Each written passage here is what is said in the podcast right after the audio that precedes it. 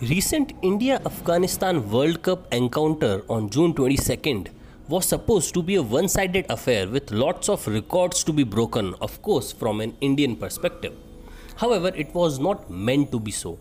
And Afghanistan gave India real run for their money when the match went till the wire and finished in the last over. India, though winning the match, there was a lot to learn from this match for Indian team and it was for all of us too. The first would be leadership. Virat Kohli played gem of an inning leading from the front and demonstrated his leadership skill in the field as well. If you have noticed, he took a few decisions on his own and was backed by his bowlers. This shows when you show confidence in your subordinates, they will invariably perform. In our professional life, how much do we believe in our team member capability and back them up during crucial assignments?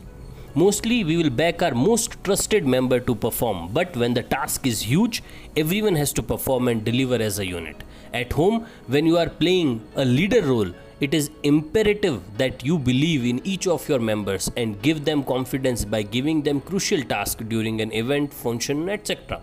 You will see how much they enjoy and perform.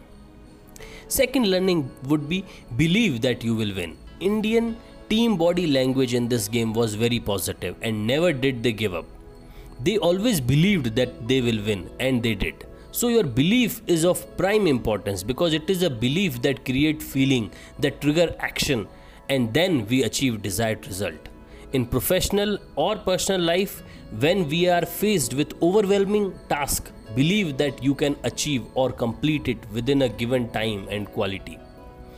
This will make you relaxed and focused. Third would be even if you are hit, you can strike back.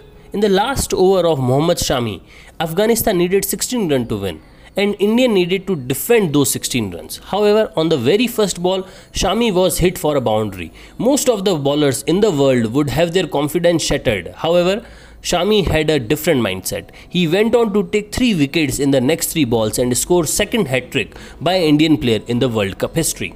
This shows Shami character. When we are hit by disappointment, how do we react? Do we give in or we fight back? We have to become like Shami, who went to take hat trick despite being hit for a 4 in the first ball. The game is not won or lost till the last ball is bowled.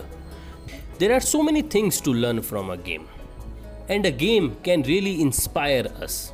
So, guys, keep getting motivated and inspired by everyday things around you. Thank you very much.